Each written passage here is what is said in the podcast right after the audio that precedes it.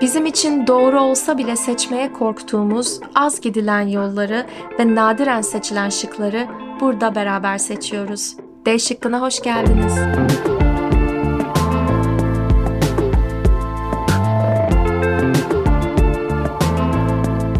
Soğuk bir Manhattan sabahından hepinize merhaba. Şu an battaniyelere sarılı bir şekilde yazı masamda oturuyorum. Ve bugün sizinle ilişkileri devam ettirmek üzerine konuşmak istiyorum. Biliyorsunuzdur son zamanlarda özellikle toksik ilişkileri kesmek, kötü insanları hayatımızdan çıkarmak gibi bu tür şeyler çok fazla paylaşılıyor. Özellikle yeni yıla girerken tanıdığım ve sosyal medyada gördüğüm birçok kişi de bunu kendilerine hedef koymuşlardı. Bunlara bakarken özellikle geçen senelerde, son 5 senede bunlarla ilgili, bu toksik insanları hayatımızdan çıkarmakla ilgili düşüncelerimin ne kadar değiştiğini fark ettim. İlk olarak size kendimle ilgili biraz geçmişimde yaşadıklarımdan bahsedebilirim bu konuda.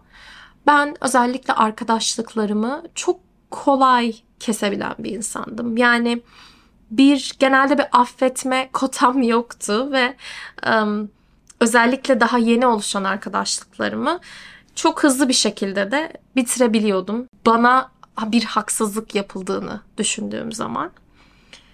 Ve bu beni yavaş yavaş büyük bir yalnızlık zamanına itti. Bu birazcık da pandemiyle karıştı. Tabii bu sırada çok eski arkadaşlarım vardı ama inanın onlarla da bunun zaman zaman yarattığı problemleri yaşıyordum. Romantik ilişkilerimde bunu aşırı derecede yaşadığımı hissetmiyorum. Çünkü onlarda bir tık daha bence bağlı bir insanım. Bir tık daha o bağa saygı duyan ve bir şeyleri daha iyiye götürmeye çalışan bir insanım. Ama arkadaşlığın yanı sıra ailevi ilişkilerimde de birazcık olanla savaşan ve beğenmediğim her şeye karşı durup kendimi aslında bir bakıma da kanıtlamaya çalışan bir rol oynadım. Ve dediğim gibi pandeminin de içinde olduğu bu zamanda bunların üstüne çok düşündüm. Daha sonra pandemi bittikten sonra çok yeni arkadaşlıklar edinmeye başladım. Çevrem genişledi, ailemle ilişkilerim hatta daha iyileşti ve bunlara dönüp baktığım zaman nerelerde iyi kararlar verdiğimi ve bakış açımın nasıl değiştiğini çok daha net bir şekilde görebiliyorum. Ve sizi bu yıllar süren değişimi tek tek kafamda oluşan soruları ve kendimin onlara bulduğu cevaplarıyla şu anki mutlu ve gerçekten benim istediğim seviyedeki huzurlu ilişkilerime nasıl ulaştığımı anlatmak istiyorum bugün. Şunu söyleyerek başlayacağım. Az denenen şeyleri ya da az yapılmış şeyleri seçmememizin, yapmak istemememizin en büyük sebebi bence yalnızlık. Çünkü bunu yapan tek kişi olacakmışız gibi geliyor. Ama asla durum böyle değil. Her şeyin sonunda en güzel ilişkide bitebilir, en kötü ilişkide devam edebilir. Bir şeyler hep değişebilir ve değişiyor da. Bu yüzden ilişkilerinizde seçiminiz ne olursa olsun sizden önce bir, iki, bilmem kaç kişi daha aynı seçimi yaptı ve yalnız değilsiniz. Şimdi gelelim Pelin'in 5 sene önceki bu yolun başındaki fikirlerine ve oradan yavaş yavaş şu anki Pelin'e doğru yola çıkalım. İlişkilere bakarken biraz da Amerikan stili olan pros and cons yani iyi tarafları kötü taraflarını çok değerlendiren bir insandım. Ve her ilişkide kafama göre bu ilişkinin başından ki bazen bu 10 sene öncesine dayanıyor, bazen 5, bazen 3 hafta fark etmez. İtibaren kafamda bir çetele tutardım. Çetele doğru kelime bilmiyorum bu arada. Um, ama bir liste tutardım ve bana yapılanları, benim yaptıklarımı tabii kendi filtremden hani benim neler yaptığımı da eminim ki daha pembe gözlüklerle bakıyorumdur neler yaptıklarımı. Bunların hepsinin bir listesini tutardım. İyisi nedir, kötüsü nedir ve bunları karşılaştırıp kafama göre oradaki terazi artık ne zaman bozuluyorsa, ne zaman dengesizleşiyorsa o ilişkiyi çok keskin bir şekilde o noktada keserdim. Ve şunu söylemek istiyorum. O zamana dair hatırladığım bazı hisler bir yalnızlık çok büyüktü. Çünkü çok hızlı değişiyordu etrafımdaki insanlar. İki, kendimi çok doğrucu buluyordum. yani şöyle ben hata yapamazmışım gibi. Yani benim hatalarımı ya ben zaten biliyorumdur ya da bilmediğim bir hata yapamazmışım gibi bakıyordum kendime. Büyük bir ego aslında böyle bir şey düşünmek. Yani düşünsenize ben hata yapsam bile bilerek yaptım gibi hatta bir bakış açısı. Tabii belli bir zaman sonra bunun e, beni hem yalnızlaştırdığını önceden de söylediğim gibi hem de e, çok doğru ilişkilere itmediğini fark ettim. Yani biraz bir mükemmelliyet bekliyordum. Hiç bir e, hata olmadan çünkü hataları yazıyordum. Pes pembe bir arkadaşlık bekliyordum. Bir ilişki bekliyordum. İlk olarak bunun mantıklı olmadığını düşündükten sonra şunu fark ettim. Bu tabii o an diyorum ama aylar ya da seneler almış olabilir. Ben terazide iyiye kötüye bakarken geçmişi ele almamalıyım. Şu andaki haline bakmalıyım. Çünkü düşünsenize benim 10 senelik arkadaşlarım var. 10 sene önceki insanla şu ankisi bir olabilir mi? Ben 18 10 sene önceki halimden ne kadar farklıyım? Alakam bile yok. Ama nedense ben insanları o 10 sene önceki halleriyle yargılayıp o 10 sene önceki yaptıkları kötü şeyleri çetelemde bir güzel tutuyordum. Bunu fark edince biraz daha kendime şu soruyu sormaya başladım. Şu anda mutlu bir ilişki içerisinde miyim ben bu insanla? Yani aile de olabilir, bu arkadaş romantik. Şu an mutlu muyum? Şu an kendimi iyi hissediyor muyum o insanla konuştuğumda, vakit geçirdiğimde? Aslında burada her şey çözülüyor gibi oluyor değil mi? Hani şimdiki zamanda bakıp kendi mutluluğumuza göre seçim yapacağız. Ama benim için öyle olmadı. Çünkü ben bir yere çok takılı kaldım. O da adalet duygusu. Bu zaten benim birazcık hani aşil tendonumdur. Çok bir şeyin adaletli olmasını isterim ama sonuçta adalet bile ne yazık ki göreceli. Ne yaparsak yapalım adalet bile göreceli. Ve ben bu adalet duygusunun peşinden beni mutsuz edecek çok karar almış bir insanım. Hiç bu arada pişman olduğum için falan söylemiyorum. Hayatımı çok mutlu görüyorum. Verdiğim bütün kararların bana inanılmaz şeyler öğrettiğini ya da inanılmaz mutluluklar getirdiğini düşünüyorum. O yüzden yanlış anlaşılmasın. Hani geçmişi değiştirmem ama o anda verdiğim bazı kararların kesinlikle adalet adı altında verdiğim kararların en çok bana ucunun dokunduğunu ve en çok bana zarar verdiğini görüyorum. Mesela bana geçmişte yapılan bir yanlışı bugüne getirip onun öcünü almak için ki ben hani aynı şeyi ona da yapıp onun öcünü alalım gibi bir insan değilim ama şeyi çok yapıyordum söylediğim gibi. Bana yapılan bir yanlışı sindirdiğim zaman üstünden bazen bu seneler de geçmiş olabilir. O insanla ilişkimi öyle kötü kesiyordum ki yani çok çok sharp bir şekilde. Neredeyse hatta istemsiz olarak şey bile düşünüyordum. Hani onlara yakınlığımı devam ettirip sonra bir anda kesip öyle bir uzaklığa erişiyordum ki hani onları cezalandırıyordum yaptıkları için geçmişte. Peki bu ne yapıyordu bana? Çünkü şöyle bir şey var. Adalet dediğiniz zaman hep işin içine başkaları geliyor. Adalette başkalarını cezalandırıyorsunuz. Ben niye bunun başkaları için çalışayım? Yani ben niye onlar adaleti öğrenecek ya da görecek diye ben niye zaten diyelim ki onlara senelerimi vermişim, arkadaşlık kurmuşum.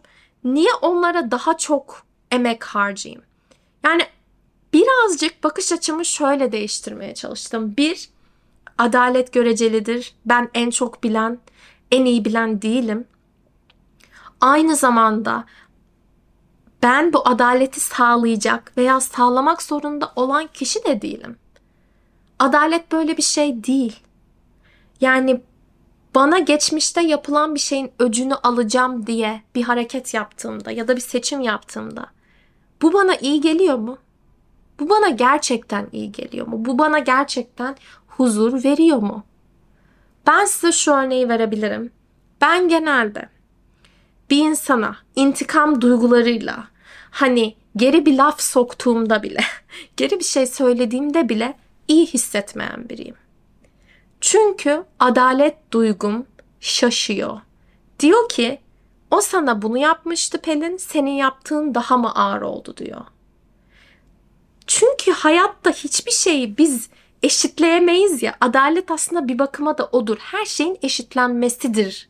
De benim kafamda en azından. Hani bir insan bana şu kadar iyi davrandıysa benim ona o kadar iyi davranmam lazım. Ve bu eşitlenme o kadar olanaksız bir şey ki. Ya hep az kalacak ya hep çok kalacak.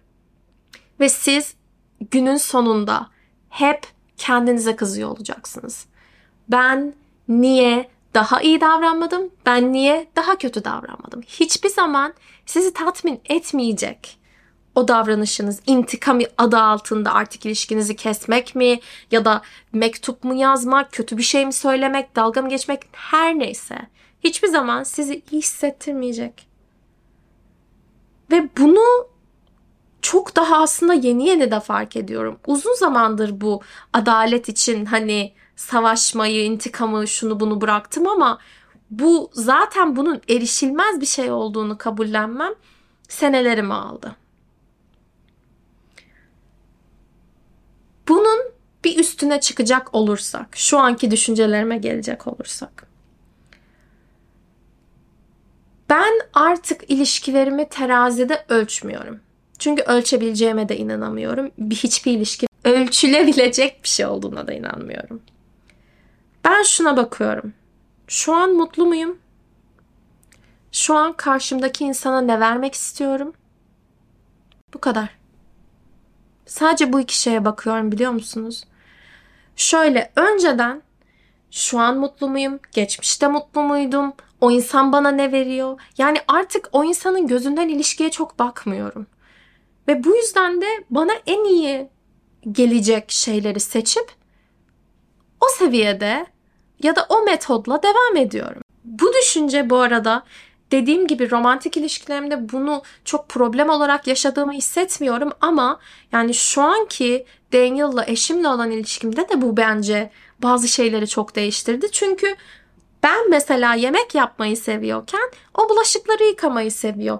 Ben ona gidip sürekli ben hep yemek yapıyorum diye bunu terazinin bir tarafına koyup onu yemek yapmamasını koyarsam ne kadar adil olabilir ki? Çünkü o başka şeyler yapıyor. Ya da aynı şekilde ben mesela şu konunun üstüne de son zamanlarda çok konuşuyoruz. O da mental load. Yani hani ilişkideki düşünülecek şeyleri düşünen ve planlayan kişinin aslında ne kadar daha fazla bazen yük taşımak zorunda olduğu. Yani mesela bazen ben Daniel'a mesaj atıp bu akşam işte şu arkadaşımıza gideceğiz. Şunu almayı unutmayalım. Şu hediyeyi götürmemiz lazım. Bir de giderken işte şu iş halledilecek. Bunun planlanması ve yapılması bile bir mental load.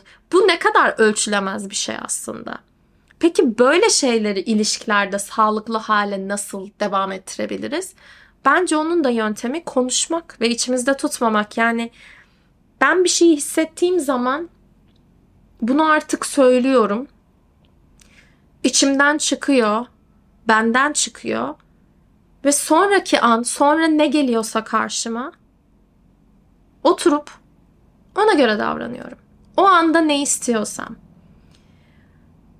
Son yıllarda bunun üzerine gerçekten çok değiştiğimi görüyorum ve bu konuda çok mutluyum. Çünkü artık çetele tutmuyorum. Beynimin büyük bir kısmı rahat bütün ilişkilerimde. Çünkü bir şeyi o an istiyorsam yapıyorum. O an istemiyorsam yapmıyorum. Tabii ki benim de herkes gibi sorumluluklarım var. Bunu da kendime çok büyük bir netlikle anlatmaya çalışıyorum. Yani mesela bir arkadaşımın bana ihtiyacı varsa ve ben o insanla, o arkadaşla evet demişsem bunun sorumluluğunu da alıyorum. Sorumluluktan da kaçmak gibi bir şey kesinlikle söz konusu değil. Bu noktada kendinize şunu soruyor olabilirsiniz.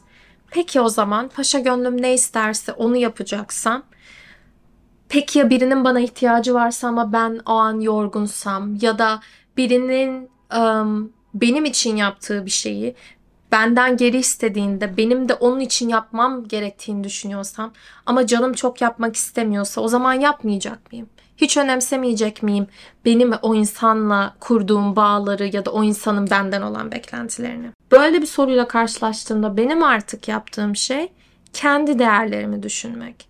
Mesela hiç sevmediğim bir insan bile yanımda açsa, yanımda ya da bir zorluk içindeyse, mental, fiziksel anlamda ben o insana yardım ederim. Ben orada kendimi önce koyamam. Bu benim için bir değerdir. Bu benim için karar verilmiş bir şeydir. Sakin ve bunun içinde olmadığım bir anda da ben bunu yapmaya karar vermişimdir. Mesela arkadaşlıklarda da aynı şekilde. Benim bazı değerlerim var, bazı arkadaşlarım var ki artık senelerdir gelen dostluklar ve onlar için hani deyim yerindeyse iki elim kanda olsa gidip bir şeye ihtiyaçları olduğunda yardım ederim ve bu aslında inanın onlardan çok benim değerim. Bunu şöyle açıklayabilirim. Ben birisine dostum diyorsam, en iyi arkadaşlarım diyorsam ben onlar için bazı şeyler yapmaya hazırım. Bu sorumluluğu almaya hazırım. O yüzden özellikle sosyal medyada böyle bir ilişki sizi mutlu etmiyorsa şak diye bırakın gibi şeyler duyduğumda da bahsettiğimiz her şeyin yanında şey de beni düşündürüyor. Yani peki biz o ilişkilerin sorumluluğunu alabiliyor muyuz? Biz zaten hakkıyla kendi değerlerimiz doğrultusunda onların e, hak ettiği, kendimiz tekrar söylüyorum kendimizin karar verdiği o değeri onlara geri verebiliyor muyuz? Yani çünkü bence hiçbir şey tek taraflı değil. Adalet göreceli. Bir şeyler için savaşmak bize her zaman iyi gelmeyecektir. Bazen sadece kabullenip akışta olmak çok daha kolay ve çok daha bize iyi gelecek bir patika olabilir. Son olarak şunu söylemek istiyorum. Burada bahsettiğim her şey benim kendi deneyimlerim, okuduğum kitaplar, terapiler hepsinin e, bir sonucu olarak vardığım noktalar ve bana özeller, bana aitler. Ama bu yolculukta şunu çok hissettim. Sanki hep başka bir şey yapmam gerekiyormuş ve ben ilişkilerim için çabalayarak yanlış şey yapıyormuşum ya da olmaması gereken bir yolu izliyormuşum gibi ve hatta bu yolda çok yalnızmışım gibi hissettim. O yüzden eğer siz de D şıkkını seçip ilişkilerinizi devam ettirmeye karar veriyorsanız, bunlar için çabalama yönünde gitmek istiyorsanız, ilerlemek istiyorsanız yalnız olmadığınızı bilin isterim. Hikayeme ortak olduğunuz için çok teşekkür ederim. Sevgiler.